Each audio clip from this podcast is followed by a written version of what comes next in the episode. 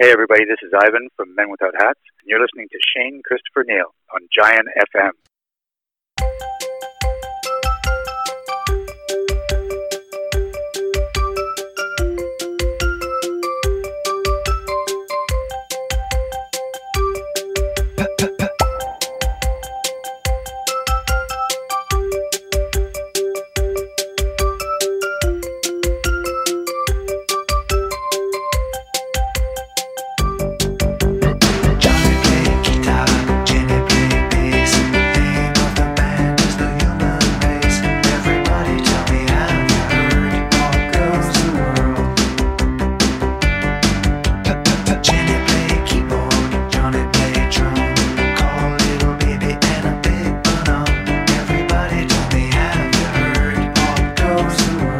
All right, Industry 45 podcast show. Bonham was always a better drummer than I was, or currently am. The unmistakable voice of Ivan Darlischuk and, of course, Men Without Hats, one of the big hits. Pop Goes the World. The Safety Dance was a huge hit for Men Without Hats, a band out of Montreal, Canada. Here's something I did not know. Ivan and his brothers were not born in Canada. They were actually born in Champaign, Illinois. And one of my favorite rock bands of all time is from Champaign, Illinois. Do you know who it is? Well, I'll tell you what. You're going to have a couple of minutes to figure that out because we're going to talk about that at the beginning of the interview. But Men Without Hats 2022 have put out part two of a brand new album. And they put out part one in 2021. It's called Again. It's the name of the album. First one was some of their favorite covers. Part two, all originals. Great new music. Yes, new music from an 80s band. Men Without Hats. Ivan is amazing. He lives now on Vancouver Island. And Men Without Hats is going to be on tour with Rick Springfield, John Waite. That's incredible. Rick Springfield, John Waite, Men Without... Think about that tour right now. Hoping it's going to make a stop in Canada. This is the Industry 45 podcast show, and it is all brought to you by my good friends over at Trombetta Construction Materials, 1901 Barton Street East in Hamilton. Also, offices in Fonthill and Breslau. I think you will enjoy this. Men Without Hats. You'll find out how the band got their name as well. Right now, Industry 45 podcast show.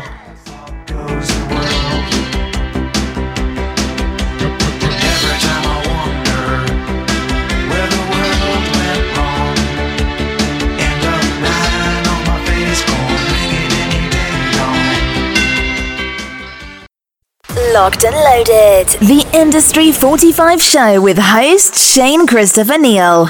All right, Industry 45, GiantFM.com. Just a reminder, each and every Saturday night, you can check out the show 7 till midnight, 70s, 80s, and the Rockin' House Party. And we get through those decades with a lot of great music, including some music from Men Without Hats. And on the phone, Ivan, how you doing, man? I'm doing great. Thanks for having me. Yeah, no problem. A couple things I want to ask you. First of all, I did not know this. You initially are from one of my favorite places to say, which is Champaign, Illinois. And one of my favorite bands of all time, can you guess who that is also from Champaign, Illinois? I don't know. REO Speedwagon. Wow. Yeah, and the only reason I know this so well is because on radio I often tease it and say, coming up next, a band from Champaign. Where is Champaign, Illinois? How far out of like Chicago or... It's south of Chicago. It's the campus. It's where the University of Illinois has a campus. That's where I was born, on campus. My dad was getting his master's and his PhD there. And, oh, nice. I was born there. My brothers were born there also. And then right after we were all born, my dad got a job teaching at the University of Montreal, which is why we all moved there, and I grew up there. So how old were you when you left Illinois? About 3, I guess. Oh, so very young. Okay. Very young, yeah. I moved to we moved to Montreal. I was really young.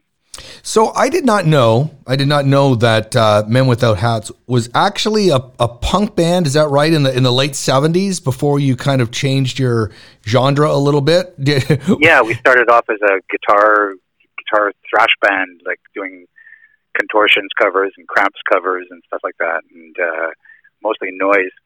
And then I made a conscious decision. I wanted to reach more people. So I was a classically trained pianist. My mother was a a voice teacher at McGill University for 25 years. So we grew up in a musical family, and so that's it. I decided I just wanted to have a wider reach, so I went for the techno pop sound instead of the punk rock sound. You know, influences for you were who? Like, I remember I see here Gary Newman. I mean, we used to play the song Cars, which was a great song. Yeah. OMD, was it part of these influences that you had? Were there part of the reason that you decided to do this or no? Oh, yeah. As a matter of fact, when I put the band back together just over 10 years ago, I put the hats back on the road, and the first tour that we got was opening up for two bands that were the, you know, one of the main reasons that I'm doing what I'm doing today was B-52s and the Human League. And that was my sort of welcome back tour after quite a few years not making music. And so it was great. Those are two bands that really influenced me a lot. What did besides you do? All the 70s bands. What did you do during that time? Because, you know, you had a few hits, and we'll talk about that too, and what's going on obviously with you now. But you just stopped playing music in the 2000s and the late 90s. And what were you doing? I was a stay-at-home dad. Oh, nice! And that's one of the reasons I moved out west. I moved to Vancouver Island and raised my son on the edge of the Pacific Ocean. And it was great. Had a great time. That's great. Beautiful experience. Now I know the story, but tell me about the name Men Without Hats, because we talk about you being from Montreal. That's how I think of Men Without Hats. And when I got to know the reason behind the name, give me that story. That's kind of awesome. Yeah, my brothers and I we never wore toques in the harsh Montreal winters. So real men don't wear toques. So they called us Men Without Hats. Tell me what it was, what you remember anyway about you guys came up with the safety dance, Pop Goes the World. Obviously, in my high school days, I'm 53 this year. So right in the prime of my high school days, these songs come out. What was that like for Men Without Hats and to reach such international success with these songs? Oh, it was great. It was a whole new era of art, of music, of video. There was new technology happening. The video was a big thing for us, too. It was the 12-inch remix was a big thing, too. So it was all these new technologies happening back in the 80s. So it was they were exciting times. Was it surprising to you, though, or expected a little bit? Like, at that time, the music scene, obviously, just as you mentioned, a lot different, and MTV and Much Music here in Canada. And you were all over Much Music. I'm just south of Toronto here. And so were you surprised with that international success, or was it just something that kind of came hand in hand with what you were doing and the videos and such? Yeah, I'll tell you, I'll be honest. When you're a young artist, you think that everything you do is great and, destined for number one. So, we kind of took it in stride. We were happy. When the song really broke, we were already in studio making our second record, and we were stoked about that too, you know. And, then the dance mix, the remix hit number one on the Billboard dance charts. And so we had to stop recording and get back in a bus and go on tour for a couple of years to promote the record. So it was what we wanted to do. So that's what we were doing. So recently, as in last year and this year, you put out a few albums. Again, part one, the EP. Did you know that you were going to do it part two and that would be originals? Or tell me the genesis behind when you came up with Again, part one. Yeah, it was going to be a double album at first. The project started about 3 years ago. It was supposed to be a solo piano voice project. We were going to put some recordings out because that's been 10 years since our last record, and the fans were asking for new music. So we started just doing a piano voice type of thing. I was revisiting some Men Without Hats songs and doing some covers that I'd grown up listening to. And it's when we recorded the version piano and voice of The Tragically Hip's Blow It High Dough, I got really curious, and I just wanted to hear what it would sound like with a full band treatment, with a full Men Without Hats take on it. And so we went back in the studio and recorded it with a full band, and I really liked the result, and it sent the project in a whole new direction, and it became this double album that we have today. It was going to be we were going to release it all at once, but we figured we'd do it in two steps because it had been 10 years since our last record. We didn't want to overload people. Right, so you're easing people into it. That's it. Give them a little taste of 4- or 5-song EP at the beginning and then hit them with the originals in the new year.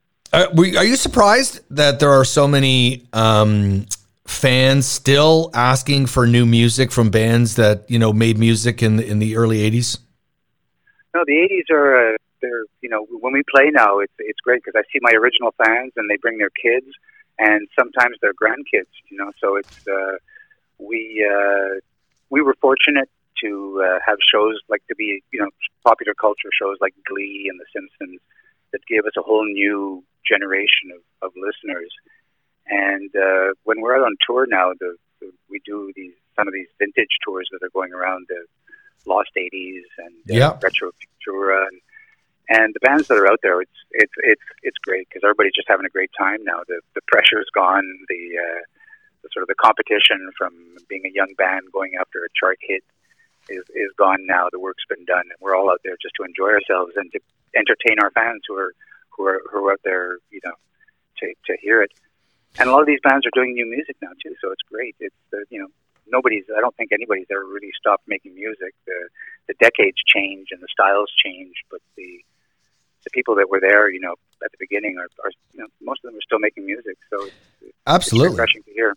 And it's funny, Ivan, because I find fortunate because I grew up listening to Men Without Hats and The Spoons here, and Gord's a good friend of mine, and you know, Flock of Seagulls and all those bands.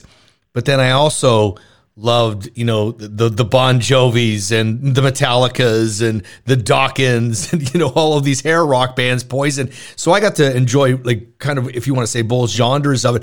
And today, like, these cruises that are happening, whether it's, you know, the Monsters of Rock, or they have the 80s cruise that have bands that yours play on, you know, like, people are buying tickets, spending the money, like you said, taking the family on a cruise and listening to this great music. Of this new album, do you have any favorites on the album? I mean, let's face it, they're all your favorites now because they're brand new, but is there someone that stands out to you?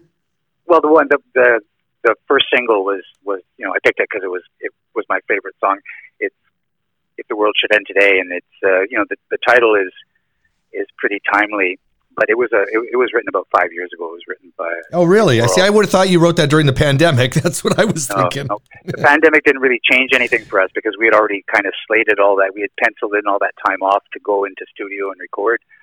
So we'd already turned down a bunch of tours and a bunch of shows and everything like that. So it was we were fortunate in that way. It didn't change our agenda. It didn't change our timeline. We went and found a place, isolated ourselves for almost a year, and made music. And well, you're talking about tours, so I want to mention this: Rick Springfield, who I'm a big fan of, John Waite, who actually I sat down with and chatted a couple of months ago. Such a super nice guy, and Men Without Hats. That tour starts when? Well, we haven't finalized all the dates yet, so I can't really say anything, but soon as it's all ready to go, we'll be letting everybody know. Well, Rick Springfield's letting everybody know on his social media. Let me tell you what's going on. Will you stop in Canada or no? Hopefully we'll go wherever they send us. Right. We've been to a lot more places. This is what's great about this time out. In the last 10 years, we've visited more places than the first time around. So it's been great. We've been having a great time. Well, I hope you guys come to whether the casino in the Falls or somewhere close to me, because I seen Rick Springfield not that long ago. Still super awesome. John Waite is just, you know, John Waite, man, and Men Without Hats. Like, what a great tour.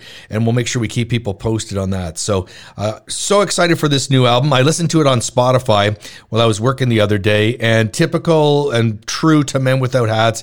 And I congratulate you on a great record. Oh, thanks a lot, man. The Industry 45 Show.